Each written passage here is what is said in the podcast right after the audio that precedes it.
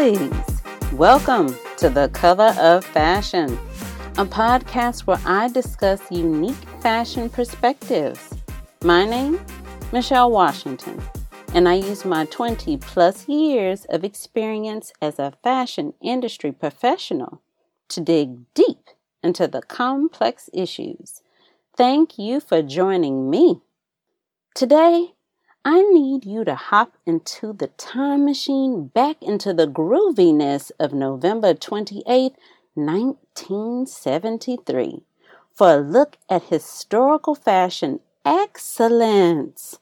So, fam, let's get into it. I need the current and future fashion professionals. You know who you are. You are standing on the shoulders of giants.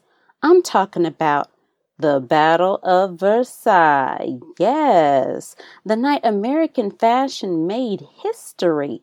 A competition that shook the fashion world, pushing American fashion designers into the spotlight and redefined the fashion industry forever.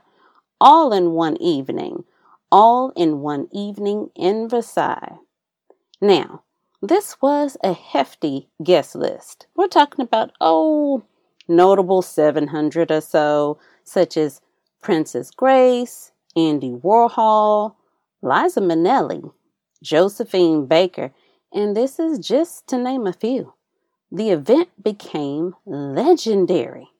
Now, this historic event was created by none other, the unrivaled Eleanor Lambert, and at the time she was the most powerful American fashion publicist.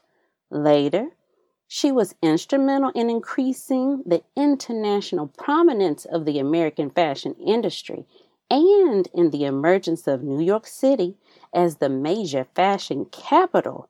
Lambert was the founder of New York Fashion Week, the CFDA, better known as Council of Fashion Designers of America, and wait for it, the Met Gala. And let's not forget the Battle of Versailles co creator, Versailles curator Gerald Van der Kemp. So, at the root, the Battle of Versailles was a fundraiser.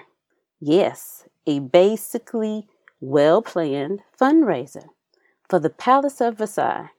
It was falling apart. I mean, this beautiful palace standing as a beautiful structure for so long, was falling to shambles, and the event was meant to raise funds for the restoration of the palace. The solution was Lambert's idea of an elegant high society dinner and fashion show of five French designers and five American designers. The show pitted French designers Yves Saint Laurent, Pierre Cardin, Emmanuel Ungaro, Marc Bohan for Dior, and Givenchy against American designers Oscar de la Renta, Stephen Burrows, Halston, Bill Blass, and Anne Klein, who brought along her assistant, wait for it, Donna Karan. Now, out of the American designers, Stephen Burrows was a black designer at the height and top of the fashion designer scene, which earned him his place in Paris. Now, the Americans brought 42 models with them. 10 of those models were black, unprecedented at the time. I know, you're thinking, well, why so unprecedented? Well, this was a time, well, the first time in Europe that most Europeans would have seen so many black models on stage at once. The doors in Europe were closed to black models before the Battle of Versailles.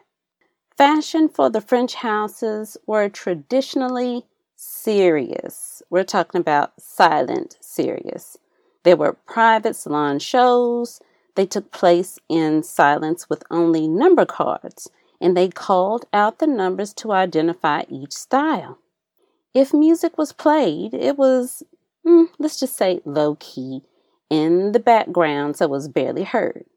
For the Americans in the 70s, music became a powerful expression of freedom. The American models were encouraged to be dynamic and spontaneous and to let the music lead them.